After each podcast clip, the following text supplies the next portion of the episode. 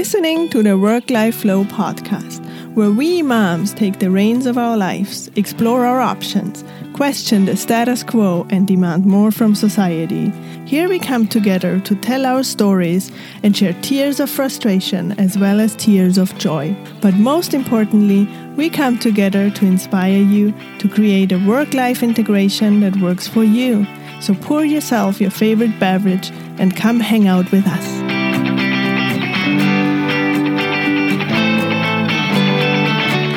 Welcome to Work Life Flow episode 14. What I want you to take away from this episode is that we as leaders have the responsibility to model the shifts we want to see in the work culture. We talk about how a positive shift in a company culture to accommodate working parents most definitely impacts everyone at the company positively and is great for the bottom line of the company. I'm beyond honored to share Debbie Yadegari's personal story and work with you today. A little bit about her. Prior to joining the esteemed ranks of motherhood, Debbie developed a distinguished legal career. She began her career as corporate associate in big law. She served as a counsel to the investment banking division of a leading international investment bank, and while practicing law, Debbie also offered pro bono legal assistance to the New York Legal Assistance Group. Debbie received her BA from Columbia University, where she double majored in economics and political science, and her Juris Doctor from George Washington University. Debbie is a certified lactation counselor with the Academy of Lactation Policy and Practice and lives on Long Island with her supportive husband and five children. Join me in welcoming Debbie Yadegari. Hi, Debbie. Thanks for coming on today. Thank you so much, Kirsten. That was some bio. um, thank you for the intro. I'm excited to speak all things work life balance with you today. Yeah, I'm so excited to have you here. So, you're a recognized expert in all things working parenthood, evidently. Could you share a little bit the story of how Village came to life and what you're doing? Sure, absolutely. So, I started Village to give working parents what I needed at the very beginning of my journey to working parenthood. I found myself pregnant at an investment bank that was predominantly male and when I looked around me, I had very little support. So little support, in fact, that somebody within my legal department actually made the comment in passing and in jest that if I was ever to get pregnant, I would be killing my career there. And lo and behold, they ended up being right. The next week, I announced my pregnancy. It was treated always as the elephant in the room. I went out on leave. There was not very much to do about it, very little conversation about what my role would be when I came back. And when I returned to the office, I requested a more flexible work arrangement. At the time, I was working 8 to 8 and with the commute, I would have needed to leave at 7:30 in the morning and I would get home at 8:30 at night. Well, my daughter uh, would wake up at seven and go to bed at seven. So I would have not seen her had I maintained that schedule. In addition to there being a lack of flexibility for a new mom, there was a lack of support for working women who were breastfeeding in the office. It was something that just was not addressed.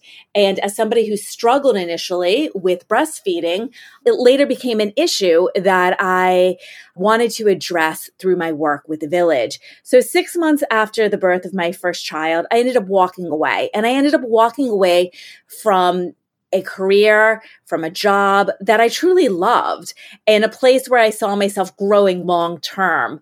But like I said, I had never really given it much thought until that moment about what it would take to juggle parenthood with my professional life.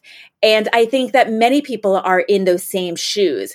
And so when I walked away six months after the birth of my first baby, I recognized that I was one of 43% of working moms who walk away and one of 33% of, you know, I'm not a father, but 33% of working dads walk away too. And so studies show that when an employer offers zero support, they have an attrition rate as high as 43% collectively between working moms and working dads. And in turn, a company loses a lot of money when an employee walks away. It costs a lot to replace an employee. It costs upwards of 300% of that employee's salary. And at the same time, the employees who are walking away, they were like myself, many of them. You know, they were truly bummed that they had left so much on the table. And so there was an opportunity here. And I saw it as a win win opportunity to fix a broken system. And that's when I decided that I was going to do something different to change the system and provide a product and a service that would allow working parents to achieve both their personal as well as professional goals. I totally agree with everything you said. Like, we lose so much talent by not giving them adjustments. And like you said, you were in a very male dominant culture back then. My background is in academia, which is, it's kind of, it's mainly male dominant if the higher the ranks are because there is this selection process. Women are very much penalized for having kids because those child rearing years, they don't count on your when you get your evaluations and when you try to get higher up in the academic ranks. So the numbers are pretty much the same for women in academia in STEM fields um, where I'm from. So one question I have, your platform now, you work with both working parents, but also with companies, right? What do you do with them? Absolutely. So we work directly with companies to support their working parents. So we are an employer paid benefit for employees. So employers hire us, one, to create a parent friendly workplace to address some of those you know, stodgy old cultures that are still sticking around, some of which that you just spoke about. And on that point, um, it's been interesting. I'm sure you know this stat, but during the pandemic here, you know, men within academia have published something like, you know, two or three times the amount that women have within academia. And we have to absolutely change the system, no matter the industry, to give working mothers the same time to excel personally as well as professionally and count more on the fathers and the males within our social networks to also step up to the plate at home so we can be on equal footing in the office. And so we work with employers in turn to support working moms and working dads in an attempt to level the playing field. And what we're seeing as time goes on is that working dads are struggling more and more. Initially, when we started in 2013, we were dealing primarily with working moms. Working moms have been at this since, you know, the days of Rosie the Riveter, right? We, we've had a couple of generations now upon which we can turn for role models. And we've always known it's hard. And we've been up late at night with our babies and we're struggling to get dinner on the table and we're still going to work. You know, it's that whole saying, you know, she brings home the bacon and fries it up in a pan. Like that has been the stereotype of the working mom for so long. And the stereotype of the working dad for so long has been he just brings home the bacon. But now things are changing with the millennial generation. And today's working father is also up at night handling feedings and diaper changes and going to work the next day just as bleary eyed as his female counterpart. So employers are recognizing that they have a duty to get involved and support their working parents in a way that will both help out that working parent, whether it be mother or father personally, but also so that way to give them a leg up professionally so that way they can be more productive and more motivated when they're in the office which of course drives immense dividends for the employer yeah, I agree. And I think, like you say, I don't know if it's the millennial generation, but in general, I think working fathers, they have gotten an appetite for being more present as a father and they're struggling to like you say like women had these role models and they already knew what was coming towards them but the men were a little more they probably didn't have that role model. They most of them might have had the working father, like you said, just bringing home the money. Yeah, and then here I think too there's a lot of work culture about clocking in a lot of hours instead of working more focused and in your sweet spot, right? Because that is something that could most definitely help productivity. Absolutely. There's a focus on time in the seat rather than objective, you know, work criterion. Absolutely. And we have to change that because I mean, ask any working parent and they can tell you how much they can accomplish in, you know, 4 hours. They can accomplish a lot. We're experts at multitasking and do, just fitting so much in, even more so than what you might accomplish in an 8-hour workday if you had nothing else on your plate except for that one assignment. You know, so it goes back to that old saying where if you want something done right, give it to a busy person. And working moms and now thankfully working dads are joining us in that journey are so busy. We are so, so, so busy. And today's working father doesn't, when they're looking up at their managers and the generation that came right before them, oftentimes the managers and the generation that came right before them, they don't understand the plight of today's working dad. So it's a new conversation that we're having. We've always had the conversation around working motherhood, but it's nice to include uh, working dads in the conversation today. Can you tell us about some of the accommodations or some of the benefits that changed in, in companies you worked with? Like, can you contrast before and after, maybe? Sure. Well, um, the easiest one is lactation, right? So we've worked with many companies that have had nothing to start and I won't name the clients, but several clients that, you know, kind of pointed towards a bathroom for their employees to go when that employee needed to express their milk during the workday completely, completely, completely illegal. Employers do not do that. I remember one employer coming to us and they were so proud. They had done an entire new build out and they put these amazing chairs for moms to pump and be all comfortable. And they were so proud of their architectural layout. But the space was within the bathroom. On every single floor, they built the lactation space into the bathroom. So that was not a great conversation. And so we've had to work with employers on how to become compliant under not just the federal law, but within state law and, you know, within local jurisdictions, the laws are different everywhere and they vary, you know, little nuances that employers sometimes don't think about, such as whether or not you need to be close to running water or electricity or need to provide a microwave for steam sanitation. The rules differ state to state and locality to locality. So you can take an employer that has just abysmal conditions for a breastfeeding mother. And we've come in and built out beautiful lactation suites and brought that employer up to speed. We've also worked with companies that have had uh, terrible retention rates because they just, like my own personal experience, it was an issue that just wasn't addressed when people were going out on leave or returning to leave. It was just kind of like me, it was just kind of that elephant in the room. And so we've helped companies to implement policies to off ramp and then bring someone back to the table after their return in a way that is uplifting to the employee and satisfying to the manager as well. So we help them to just rework that experience going out on leave so it can become win win on both sides. And we've offered one on one support to many, many working parents that have been able to get them over the hump and through sticky situations. We've helped them to navigate difficult conversations with their managers, with their bosses. We've helped them to get out of sticky situations at home, dealing with co parenting issues or tween and teen issues. Our sleep experts have people sleeping a lot longer. And we know when employees are happier, when they're more well rested, they're more productive, they're happier in the office. And that in turn drives profits.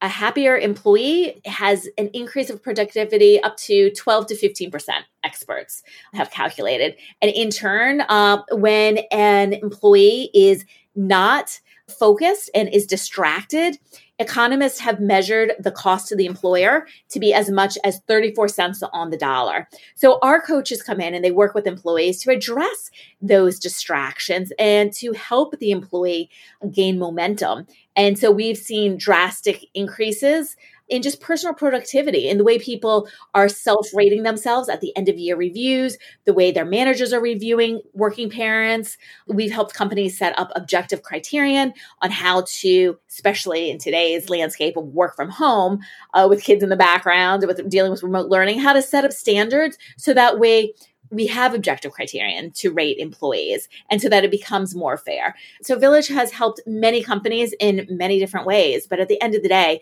it's all about just building a more parent friendly system and supporting working parents through the trials and tribulations, both at home and in the office. Yeah, what I hear is that they have really, really touched on various topics everything everything we do everything absolutely I mean, we ship breast milk for working parents that are traveling or mothers who are traveling. We set people up with one on one coaching. We set managers up with coaches so that way they can get through the trials and tribulations that they're experiencing as managing working parents. We're there to offer 360 degree holistic support on both sides of the aisle, on the employee side and the employer side. Mm-hmm. And I can see it ripples. It's not only like all the changes that you're bringing and the change of mindset and the change of culture. It's not only for working parents, right? There are other people who have obligations towards maybe their parents or so I think the change, the shift in culture is probably it ripples through and it benefits everybody in the company. Absolutely, absolutely. And, you know, it's not just those who are caretakers. It's, you know, if you're a marathon runner and have commitments, you know, whether they be to somebody that you are responsible for or not, maybe it's just your own personal needs.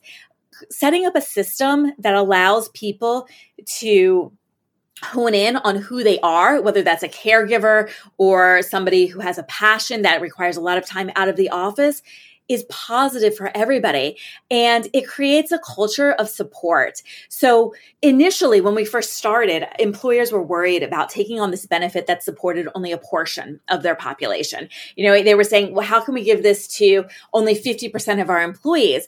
And what employers now recognize is that by supporting those 50% of their workforce, in turn, they're supporting 100% of their workforce. Because at any company, our work is intertwined and we work together as teams. And if any team is only as strong as its weakest link. So if we're able to lift up that person who is not sleeping well or suffering at home or struggling in, in a certain arena and allow them to bring their full self to the table to help out the team, that's going to boost everybody. That's going to boost company profits. That's going to in turn boost our individual wallets. We're in it together. And it is absolutely all about changing the culture. And I think also like work life, it's not so separated as we try to, we really try to compartmentalize it so much, but we are human beings and we can't. Like our life will always seep into our work and our work will always seep a little bit into our life. So my next question is what does work life integration mean for you and have you found a balance that works for you and your family? Yeah, great question. I, uh, have I found a balance? I always say I'm not a tightrope walker. I don't know how to balance. And it is absolutely about integration. And like you said, you can't compartmentalize your brain. It's just impossible. I think maybe once upon a time when we didn't have smartphones and we just went to the office and we had just, you know, a desk phone to call home maybe there was a little bit of separation, but in today's world, we are checking our work emails when we're off the clock and we are still texting with our children and our caregivers when we are on the clock. And so we have to be very good about drawing our personal limits. For me personally, that means at six o'clock on the dot, I have to check out. I live where I work. I work where I live, like most of us these days. But everybody on my team, everybody knows that six o'clock, my joke is I turn into a pumpkin and I've got to go. And that's when I go to have dinner with my kids and spend time with them in the evening, even if it means I get back online after they go to bed or after they're reading or doing whatever they have to do in the evening. I have older children, as you mentioned, as well as younger children. So eventually the little ones will be in bed. The older ones will be doing whatever they're doing, whatever teenagers do these days. And I might get back online. But it's setting those limits for yourself. And it's also about role modeling. You know, I, I'm very good about telling my team and it's also role modeling for myself and for my children my limits. So I'm very vocal when I say, oh, I can't make a meeting because I have to go do this, that, or the other thing with a child or for a child, whether it be a doctor appointment or a school event, because I want to encourage my team members to do the same. And I think it's also okay to admit that we work 24 7. You know, I was joking with a new hire at my company recently when she was asking about the hours. You know, things are a little bit strange now with the remote world. And I was joking that I said, we work 24 7. I said, but within that model, you have to find what's right for you and never be em- embarrassed and never hesitate to tell us what your needs are and to draw your own boundaries. So if it is best for you to work at nap time for your kids or after your kids go to sleep, you know, maybe your work hours are 2 a.m. to 8 a.m. If you're not client facing and need to be there during work hours, for us as a team and for me personally, how I assess myself is how much am I accomplishing and is it good work? And I make sure to work that around my family needs and priorities. So I set goals and I make sure that those goals are accomplished, whether it is, you know, a one-on-one lunch with a child or a time set aside for my partner or even just going for a walk around the block, you know, three times a week with a girlfriend who lives in my neighborhood. It's very important to carve those things out. My children know that if they get on my calendar, then that time is sacrosanct. So we use technology and we send each other calendar notices and they'll just send me one and I accept it. And that means I cut out my day and I go and I talk with them about whatever topic they need to discuss at that time. It sounds a little bit cold that way. It's just that now that we're working from home, they never know when they can come into my office when I'm on a call. So we have to set aside time so that way we can connect during work hours or off work hours when we are working in these days you know what absolutely feels like 24 7 Yes, it is. My next question was going to be that, like, if the process has evolved and what changes you made during the pandemic. So, generally, the things that work for you is setting boundaries. I hear heard you say work smart, not hard. I think I heard you say, right? Like, is the quality of the work that I'm producing good enough rather than how many hours have I worked and did I accomplish what I wanted to accomplish? And then I don't know if I said the shared calendar already. So, were there any major changes that you made during the pandemic? Did you lose, like, I don't know, uh, for us, for example, we are homeschoolers. So, we had a, a Monday school group and that shut down. So, we suddenly had the kids 24 7 at home. Did you have any changes? You know, we have a remote team. We always have been in the remote workspace. So, in that regard, it didn't change for me. But what changed was everybody came in on me. So, everybody was at home now. My kids were learning from home. My husband was working from home. So even though I was accustomed to remote work, I was not accustomed to sharing my space with everybody. And as you said on the outset, I have five kids and a dog. So it's quite a full house these days. And so I absolutely had to set policies, like personal policies around my work from home remote status in a way that I didn't have to before. And that included setting aside those break times during the day to be there for my kids and really honing in to my gut. So asking myself, you know, when it felt right to take time off during the day and check in on my kids, or when I needed to give a little bit more to my husband, we can't do it all perfect all of the time. We can't give 100% to all of our children at the same time. And it's never going to be even. We have to kind of like hone in on our gut and figure out, you know, where our attention is best spent at that moment. You know, whether that be, you know, a need at home or a need in the office. And I think I've gotten better with that over time. So that has absolutely changed. And I think I've allowed myself to be more of a role model in that regard to my children as well, because my children need to set boundaries for themselves. My 13 year old son sent to me the other night, he said, I've been in this room now for, you know, countless months, six hours a day. And he said, you know, I'm, I'm going crazy. And so we were able to have a, a, conversation about what I do, how I handle sitting at a desk all day long, and things that he can work into his schedule. So, you know, we never thought we would have to talk about work life balance with, you know, children and teenagers before this pandemic. So, in that way, things have changed around here too.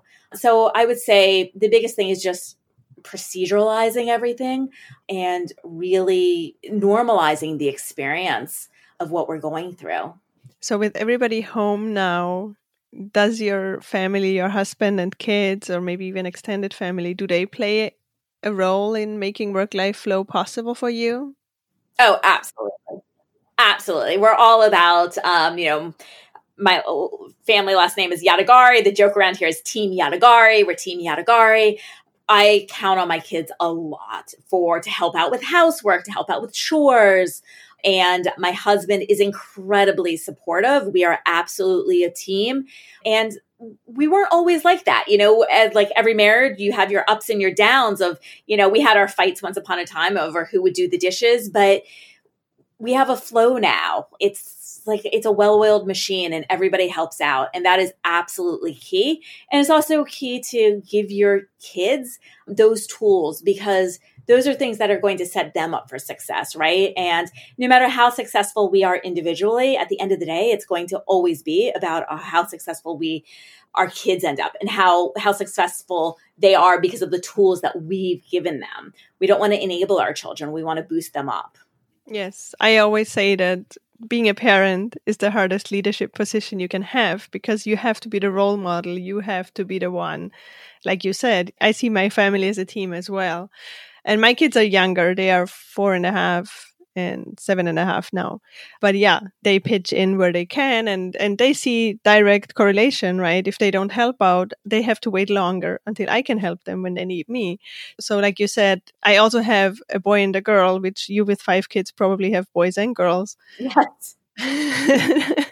and so I make it a point to show them. I mean, if I cannot show them that I can work and have a family and feel happy about it, you know, live a great life, then how will my daughter see that? You know, how will she ever think she could achieve that? Or the same, my son, he sees an equal parent, like my, my husband is sharing everything. So we co parent pretty well distributed.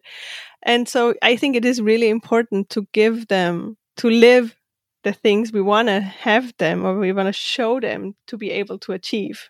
Absolutely. On that, yeah. Even um, before everybody was working remotely and, you know, we saw children in the background on Zooms and, you know, now that's become normal. But before all of that was normalized, like I said, our team has always worked remote. So I had the, you know, it's afforded me the option of being able to pick up my children from school and do things during the day. As I said earlier, I work 24 seven, but you know, it's not always between the hours. You know, I don't get my work done between nine and five. And so one day I picked up my son in school and I was oh, I was on a work call and it was carrying over. And, you know, I took it on my cell phone. I was in the car, I was driving, and I gave him a furious look, you know, making the sh- face with my finger. And I was like, you know, giving them him the look like, you're getting in the car. I'm on a work call. Like, don't say anything. Pretend you're not here. He got it. And then we drove home and then I hung up and he looked at me and he said, Mom, you're the CEO of Village. If you can't set the tone for being able to multitask and take a work call by picking up your child, what can you expect for everybody else out there in corporate America? I, he floored me with his comment because this was 13 year old boy. And not only was it profound what he said, it was so true, but it also meant that he had absorbed the lessons that I had been putting out there. And I was so proud of him in that moment. And that was a great lesson to me in leadership and ever since then, I've made it a point to speak up when I have to get off the phone to do something for a child or to, you know, allow my child to come into the room when I'm on Zoom and, you know, check their homework quickly as they go away. Because he's right. If our leaders aren't doing it, how can our employees? Yes, it's about permission too, right? We have to model, otherwise, the permission is not given. Absolutely. Absolutely. I agree 100%. I thought it was interesting to watch from the onset of the pandemic, like you said, kids interrupting Zoom meetings. Parents felt really bad about this. And now I think people have gotten used to it and they're like, well, this is the situation they live in right now. We can't really, you know, I mean, there was even a thread for people who don't have kids in, in the home anymore or never had kids. There was even a, th- a thread on LinkedIn about co-working pets. So I think it has it has gotten a little more accepted that you know you can't shove your kids completely out of the way all the time. Absolutely. Right. No, no, you can't. It's interesting though, you know, there are still I think overall most people in the workplace are accepting But there are still those who are calling for a return to the office and that, uh, you know, naysayers who are saying we're less productive. I argue the opposite. I say that we're more productive and we're able to accomplish so much when we have that freedom. And any, uh, you know, anything that we're experiencing in shortcomings right now is more reflection on the economy rather than a loss of productivity due to the flexibility. Now, that's notwithstanding kid people, families who have kids at home and not in school and that are, you know, have no access to childcare. Clearly, if you have, you know, kids at home and you're handling remote learning and you have limited childcare, you're not going to be as productive. But if we were able to keep this model in a post-pandemic world, I argue we would increase happiness and we would increase productivity. Yeah, absolutely. I, I, I so agree because when we feel better, we show up better, right? And so I train in emotional intelligence. So what I do is I bring not only assessments but also training to companies or to individuals who would like to increase their emotional intelligence.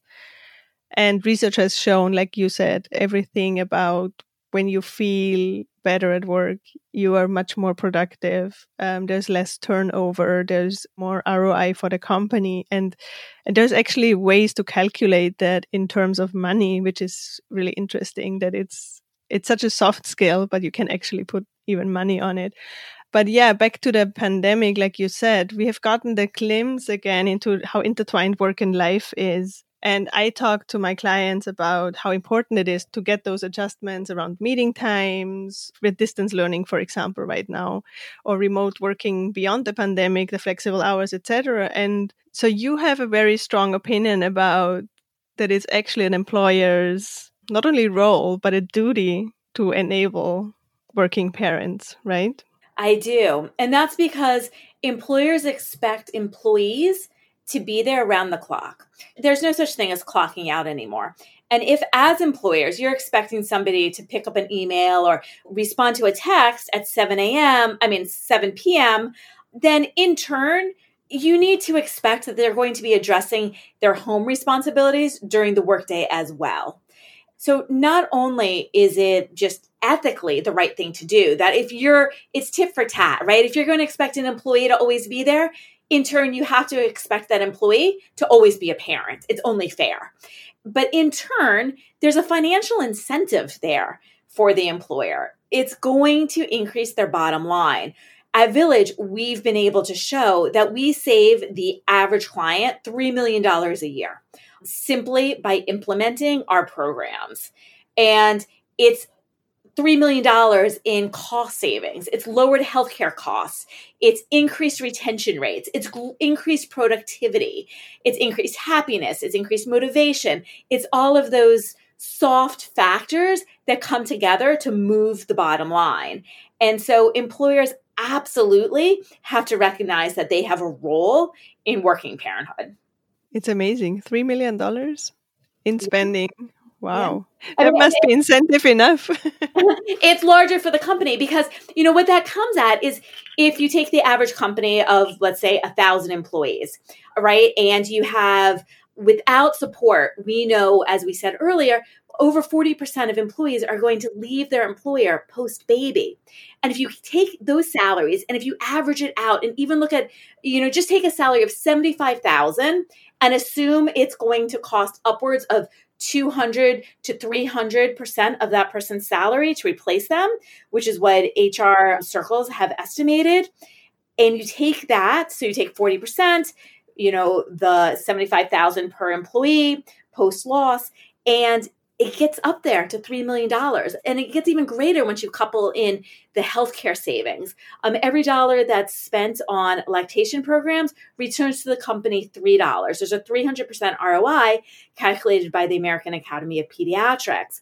And so employers really have to take note. And of course, it's, you know, the ROI is going to be different at every employer. But like I said, the 3 million stat is just on an employer of 1,000 employees. You know, if you talk to an employer about their overall attrition cost, it's always in the millions every year.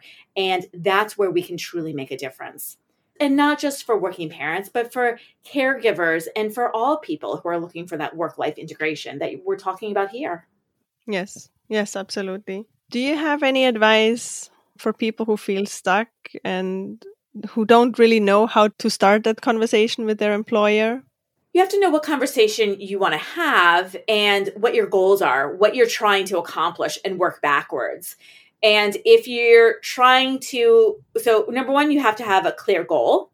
And number two, you have to look at it through the eyes of the stakeholder.